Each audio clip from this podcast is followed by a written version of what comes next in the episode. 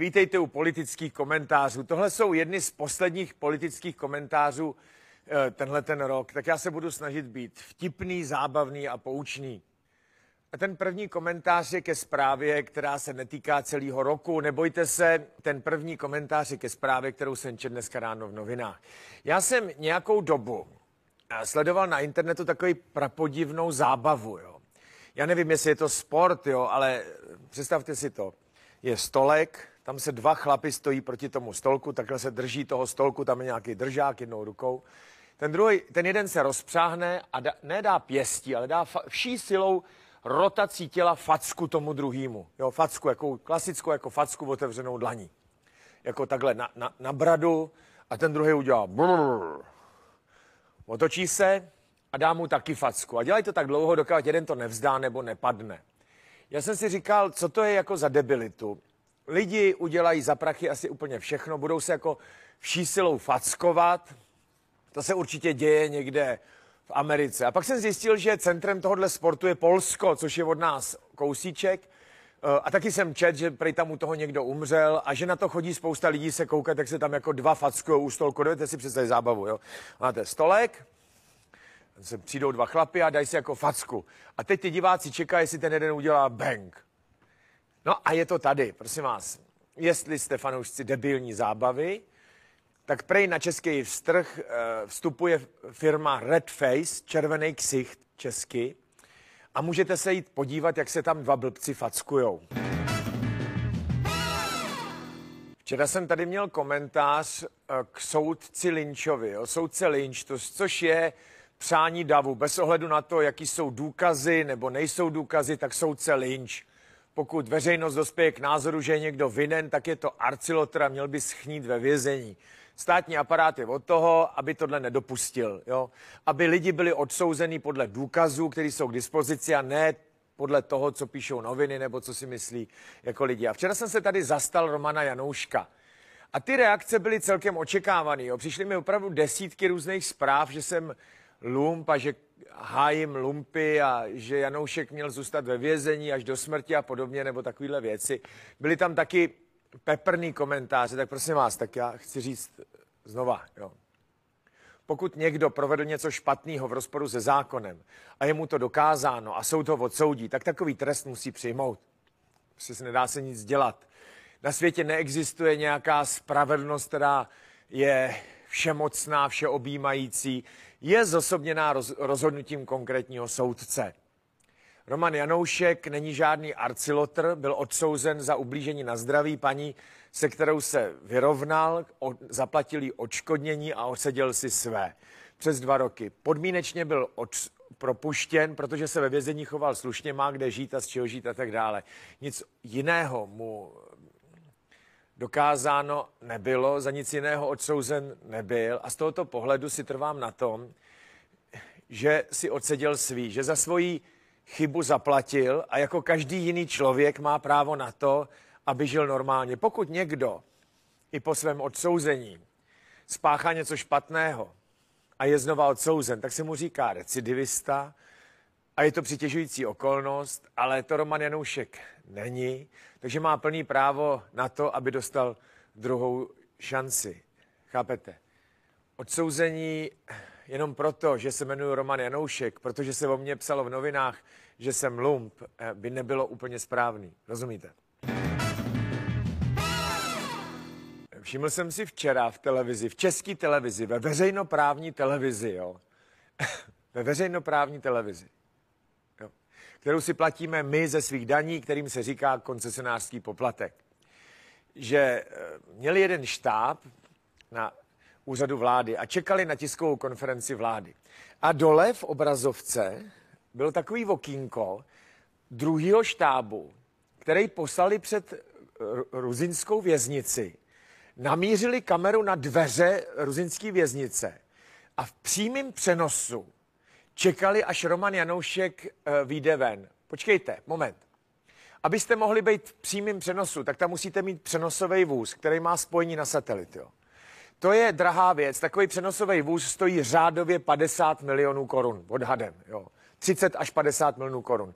I ten nejmenší přenosový vůz pod 10 milionů korun nepořídíte. Jo. Tam je režie a musíte ovládat tu kameru. Máte tam kameramany, ty dáte ven. A tuhle tu techniku za naše prachy pošlete před ruzinskou věznici, aby natočili, jak Roman Janoušek vychází z vězení. A ten důvod je ten, že se o něm před deseti lety psalo, že ovládá pražskou politiku a prej zbohatl neoprávněně, což mu nikdo nikdy nedokázal, ale protože se to psalo a je to Roman Janoušek, tak se veme přenosový vůz a pošle se před ruzinskou věznici, aby nabral dveře ruzinské věznice. Jestli s něčím ne- nesouhlasím, tak je to vyhazování peněz tím způsobem a s honem na čarodejnice, aby bylo jasno. Tak a teď komentář k Vlastimilu Válkovi. Vlastimil Válek před volbami v roce 2021 tady do mých pořadů chodil docela často. Je to takový mírně roztržitej, ale vlídnej člověk. Jo. Je to jeden z politiků, s kterým, když mluvíte, tak opravdu odpovídá na ty otázky, nebo se aspoň jako drží tématu. Takže to je jako velká výhra. Jo. Jeho vyjadřování eh, v televizi nebo v tisku k jeho funkci nebývá taková výhra. Je pravda, že on, když zhodnotím jeho období, Eh, celkem uspěl v covidu. Jo? On k tomu covidu měl takový zvláštní přístup a říkal, prosím vás, je to jedna z respiračních nemocí, která tady je, už jsme si s tím prošli, není potřeba přitvrzovat restrikce, niko, ničemu nepomáhají, budeme se očkovat, uh, ten virus bude procházet tou populací a, a my budeme normálně žít. A tahle ta strategie mu jako vyšla. No ale letos přišla Eh, vlna respiračních nemocí, jako každý rok, jo, přijde chřipka a tak. Teď přišly nějaký ty RS viry, takže eh, čekárny nemocnic a ordinací a plicní oddělení a tak se plní lidma, kteří mají vážný respirační problémy. Horečky k tomu a tak. A teď se zdá, že ministr Válek je ministr Nurofenu. Jo. Nurofen je oblíbený lék, eh, který se používá na sražení horečky, kašel a podobně. A Nurofen došel zejména pro děti. A ministr Válek jako se v tom topí způsobem, který si myslím, že v jiných státech už by vedl k tomu, že by ho možná jako za to vyrazili. Jo. Včera tvrdil, že Nurofenu je dost, jenom neví kde. Jo. Že někde určitě je. Jestli to nemají ve vaší lékárně nebo v druhé lékárně ve vašem městě, tak se máte zeptat do krajského města, jestli to tam náhodou nemají, nebo si tam jako zavolat. A pak taky doporučoval, že máte projíždět weby a různé internetové obchody a lékárny a tak, a že to někde určitě seženete. A ještě dával takový návod, že v Německu to na Amazonu mají, jo. Já nevím, jestli když si objednáte lék v Německu na Amazonu, jestli vám ho jako sem pošlou nebo nepošlou, to nevím, ale takhle nějak o tom blábolil. Jo. Což bylo mimořádně dementní, to si jako přiznejme, mimořádně dementní nabádat lidi, ať si obědou 100 lékáren a že někde to určitě budou mít a že je toho jako dostatek. Večer přišli, spra- ráno byl ten rozhovor, večer přišli se zprávou, že do konce tohohle týdne Nurofenu bude dost. Se nás nemohl byste někdo tomu Válkovi vysvětlit že není normální jezdit do 100 lékáren a čekat, že to někde bude. Že není normální brouzdat po netu kvůli normálním, obyčejným lékům. Já neřeknu, že nějaký specializovaný léčiva na nepříliš časté choroby jsou k dostání jenom opravdu v některých lékárnách a tak. A ty nemocní to vědí, že jo, a jejich lékaři to vědí, ale úplně běžný léky typu paracetamol, panadol nebo nurofen. Minister Válek, prosím vás, vám vzkazuje, že do konce týdne toho bude dost. Pokud nebude do konce týdne toho dost, tak ministr Válek vám nejpozději z pondělí řekne, kam si máte zavolat. Prosím vás, a teď komentář uh, ke, ke zbraním, jo.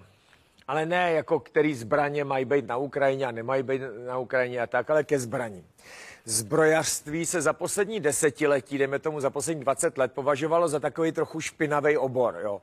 Když byl někdo jako zbrojař, tak dělal něco jako divného. Přeci nikdo normální neobchoduje se zbraněma, protože zbraně se přeci vozí někam do Afriky a tam se s nima kšeftuje, protože tam se střílí, já nevím, tenhle národ s tamtím, nebo tenhle stát s tím a jsou tam nelegální bojůvky a paramilitární organizace a podobně. A kdo ví, jak to jako je. To jsou pěkní lumpové, obchod se zbraněma a i ve filmech to tak bylo. Byl něco na úrovni obchodu, já nevím, s kokainem, že jo, nebo praním peněz a podobně. Teď se eh, obchod se zbraněma očistil, že jo? Zbrojařství, výroba zbraní je naopak velmi ceněná.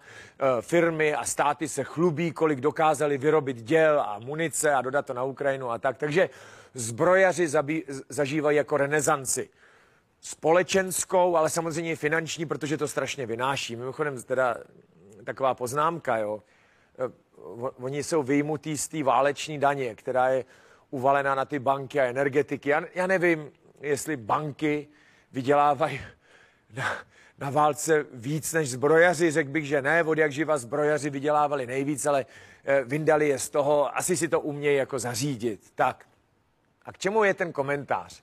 Hlejte, eh, zhruba před deseti lety odsoudili Vlastu Parkanovou, která dělala ministrní obrany takovým omylem. Jo? Ona dělala ministrní spravedlnosti, byla to, myslím, tehdy místo předsedkyně KDU ČSL, taková vlídná paní, jo? taková politička, kterou měl v podstatě každý rád. Ona mluvila tak jako při, příjemně, vypadala jako jedna z nás, jo? nebo jedna z žen okolo nás. Jo. Takže byla jako populární.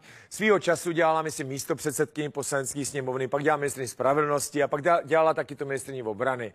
Tehdy by jí bylo něco okolo 60 roků, takže na politika tak normální věk, 58, 59 roků. Takhle to prostě v politice je, že v tomhle věku dosahujete té nejvyšší kariéry. Jo? Když jste lékař, tak logicky jako chirurg, tak dosáhnete nejvyšší kariéry v době, kdy se vám ještě netřesou ruce, že jo? to byste nezvládli. Když jste jako advokát, tak dosáhnete kariéry nejvyššího postavení v 55 letech a tady jste politik, tak okolo 60. Ona dělala ministrině obrany a tehdy ministerstvo obrany koupilo nějaký dvě letadla, jmenuje se Kasa, což jsou přepravní letouny, vyráběný ve Španělsku. A tehdy to začalo. Policie ji obvinila s tím, že to je předražený. Nikdy se nezjistilo, jestli z toho předraženého nákupu někomu šla nějaká provize. Jo? To nikdo obviněný nebyl, ale že to bylo předražený, že to koupila dráž než jako jiný státy. No a proto jako poškodila Českou republiku a deset let jí soudili. Jo? Deset let za ty dvě letadla jí soudili a ona a ty její náměstci a znalci říkali, helejte, to takhle nebylo. My jsme si tam objednali ještě tenhle kulomet a tadyhle ten navi, navigační systém a tohle. To je jedno. Po deseti letech ji zprostili. Dneska, dneska, jenom dnes jsme slyšeli, vláda podepsala, nebo ministerstvo obrany podepsalo memorandum uh, na, na nákup, nebo který vede k nákupu obrněných transportérů za nevím kolik miliard. Jo. Ministerstvo obrany dneska dostalo tanky Leopard výměnou za to, nebo první tank Leopard výměnou za to, že Eh, odeslali ty staré tanky, které jsme tady měli na Ukrajinu. Ministerstvo obrany bez výběrového řízení koupili nákl- koupilo nákladňáky Tatra za miliardu korun. Ministerstvo obrany koupilo tamto a tuto, protože to nutně potřebujeme. Do toho slyšíme komentář, že i kdyby zbrojovky teď jeli naplno, tak doplnit sklady munice a zbraní by trvalo 15 let. Já jsem teda zvědavý, kde tohle skončí. Jo buď se znova musí omluvit Parkanovi za ty dvě letadla, jo, a nechat to být, anebo se tam taky dějou nějaký lumpárny, protože to, co se tehdy deset let stíhalo, jo, dvě letadla, tak dneska se nakupuje ve velkým jak samoobsluze, bez výběrových řízení, bez ničeho. Já vůbec nevěřím, že by Jana Černochová udělala něco špatně, že by dělala politiku za účelem získání peněz. Tomu vůbec nevěřím. Jenom zase vůbec nevěřím, tomu, že všichni na ministerstvu obrany a generálním štábu a podobně jsou svatí a prostí korupčnímu tlaku a ochotně odmítnout korupční nabídku za jakýchkoliv okolností i v případě ohrožení státu a sebe osobně. Myslím si, že nejsou, že jsou tam lidi, kteří čekají na korupční nabídky a vzhledem k tomu, že se dneska zbraně, ne jako za Parkanový, nakupuje jak samoobsluze, co se střílí, nebo co umí střílet, co vybuchuje, berem všema deseti, ať to stojí, co to stojí, tak bych typoval, že spousta lidí je tam teď bohatých. A budu doufat a typuju, že pár z těch lidí, kteří jsou teď bohatí kvůli tomuhle, bohatí nebudou a odsedějí si svý.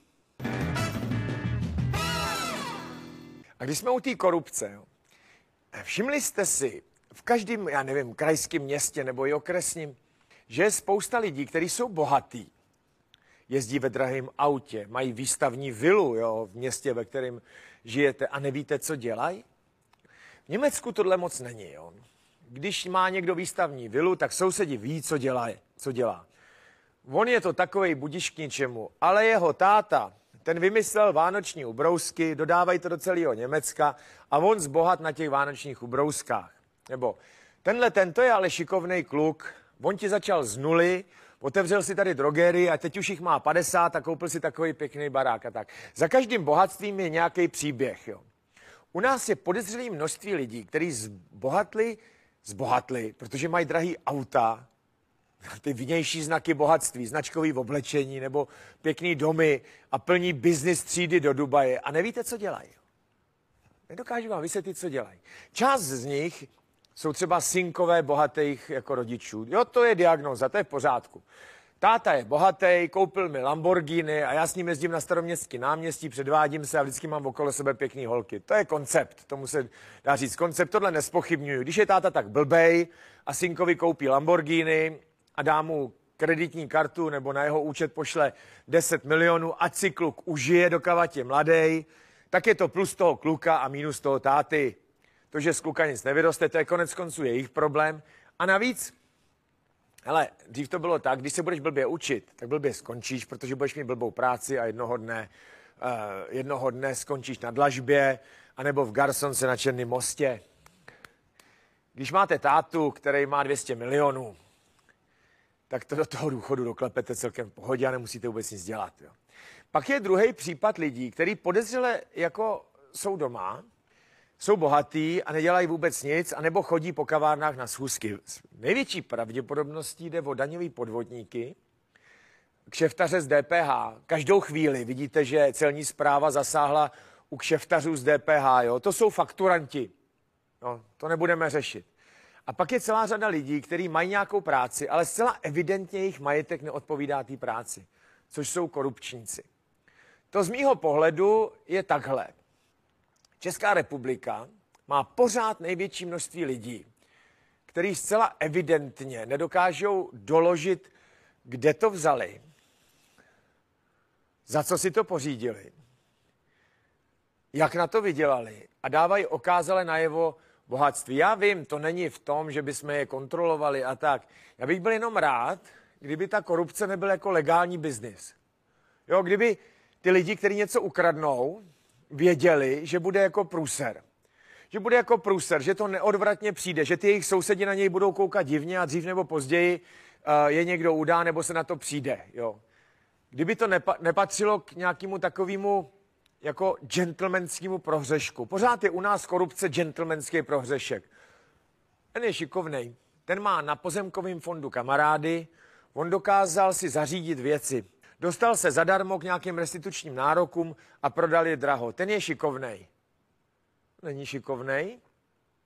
On pravděpodobně se k těm eh, restitučním nárokům nebo pozemkům nebo k něčemu dostal, protože tam někoho uplatil a měl by být zavřený, šikovnej. Teď jedna poznámka, jo. Dneska by bylo 82 roků Franku Zapovi. Frank Zappa byl jako slavný muzikant, kdy i zatvrzelí odpůrci, odpůrci populární hudby nebo rokové hudby říkali, moderní hudbu neuznávám, výjima vybraných pasáží z Franka Zapy. Tahle ta, tenhle ten citát se dokonce objevil ve, firmu, ve filmu Jiřího Hřebejka Eh, občanský průkaz. Moderní hudbu neuznával vyjma vybraných pasáží z Franka Zapy. Frank Zappa byl prostě uznávaný hudebník a proč o něm mluvím tady v tom pořadu? On přijel tehdy do Prahy a byla to ta nádherná doba 90. let, myslím, že v roce 1994, po, pozval ho Michal Kocáb, jo, eh, a ty fotky, jak kouří na hradě s Václavem Havlem a sedí tam s Michalem Kocábem, on mu ukazuje Pražský hrad jako český prezident Franku Zapovi, dokonce myslím, že ho jel stejně jako Rolling Stones přivítat na letiště. Ty oběhli svět a je to doba, která už se nikdy nevrátí. Jo? Už to nikdy takhle nebude. Už nebudeme mít prezidenta, který přivítá na letišti Franka Zapu a bude ho hostit jako na Pražském hradě. Už nikdy nebude to tak, že tyhle ty eh, velký bonviváni světa se budou sjíždět do Prahy, aby si potřásli rukou českým prezidentem. Je to normální, to je v pořádku, já potom neteskním. Byla to ta, ten odkaz 90. let, kdy se tyhle věci děly a možná nám tehdy nedocházelo, že jednoho dne nenávratně skončí. Nenávratně skončili s odchodem Václava Havla nejen z Pražského hradu, ale eh, bohužel i ze života, což teda v neděli zrovna bylo 11 roku. No, tak jsem si na to vzpomněl, na Franka Zapu, který by dnes oslavil 82. narozeniny a na 11 let od úmrtí Václava Havla. No zlatý 90. Víte, já ne- nepodléhám moc často sentimentu, ale v té politice ty 90. léta, léta byly jako mimořádný. To už se nikdy nestane a takhle je musíme brát. Takový byly devadesátky. Mimochodem, ty 90. léta přivolávají pozornost pořád. On, on je to takový zvláštní tajemství, že jo? Ty kriminálky z 90. let, ty různý orlický vraždy a, a podobně. Přivolává daleko víc než běžný mord z roku 2022. Co s ním? Takový devadesátky, to je něco jiného. Já vím, že dnešní komentáře jsou takový jako nezáživný, jo? protože vlastně nic moc nekritizuju. Tématem, který chci říci tady, je eh, hodnocení předsednictví České republiky Evropské unie a vlastně tohohle roku. Jo. Petr Fiala to měl strašně těžký. Uh, on se dostal do vlády, respektive ta jeho vláda byla jmenovaná 17. prosince 2021. Předtím si Miloš Zeman tradičně užil několik týdnů těch bizarních tanečků. Jo? Miloš Zeman nepodepíše nikdy nic jen tak, jo? že se to po něm chce. Miloš Zeman si to užije. Jo? To já nevím. Jako když jdete na maturitní ples dceři nebo synovi, tak máte dvě možnosti. Buď si to tam jako užijete a, a tančíte a tak, ale nesmíte na sebe strhnout takovou pozornost, abyste zastínili svoji dceru nebo syna, že jo? Nebo udělat průšvih. To je blbě, protože je to jejich večer, jo? To je jasný. Nebo tam sedíte úplně v koutku a syn nebo dcera si myslí, že vás to nebaví a že udělali něco špatně. To je taky blbě. Má to, má to být nějaká střední cesta, kdy si ten večer užijete, ale září váš syn nebo dcera. Miloš Zeman na tohle prdí. Jo. Já si myslím, že když jeho dcera měla maturitní ples, já nevím, jestli měla, nebo jestli tam byla, nebo on tam byl, to netuším, tak na sebe strhnul takovou pozornost, že jeho dcera prostě si myslela, že to jako potr přehnal. Jo. Úplně stejně se Miloš Zeman chová prostě v jakýmkoliv aktu, který se po něm chce. Jmenování vlády je formální akt, který jako je v podstatě automatický. Vláda vychází z parlamentu, nikoli od prezidenta. Prezident tam jako plní tu funkci, že ji jmenuje, ale musí respektovat rozložení sil v parlamentu, protože tam se dělá ta koalice, podle toho se sestavuje vláda.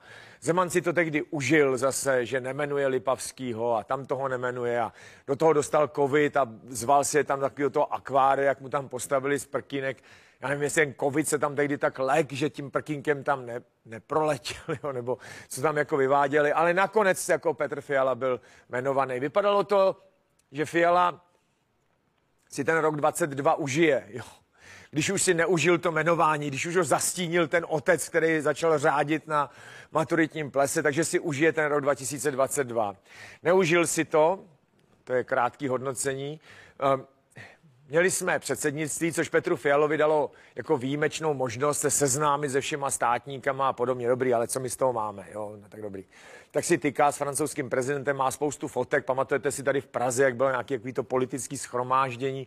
To je jako dobrý. Pro sociální kontakty pana předsedy dobrý, ale pro Českou republiku to nic jako neznamená. Myslel si, že budeme se bavit o vzdělání a obnově ekonomiky po covidu v tom předsednictví. To se nestalo, protože jsme se bavili o Ukrajině. A to měl jako těžký, si přiznejme, jo? protože Česká republika sama v tom konfliktu ukrajinským toho mnoho nezmůže. Jo? Museli jsme postupovat s Evropou dohromady.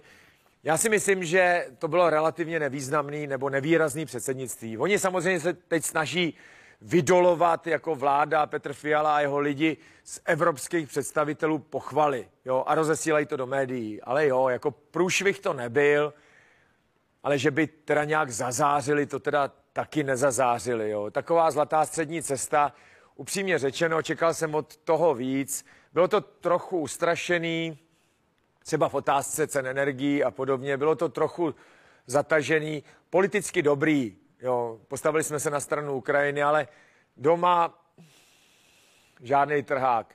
Takhle. Mohlo to být horší, jo. No, mohlo to být taky trochu lepší, ale jako dobrá, nebo chvalitebná, chvalitebná. To je známka českého předsednictví.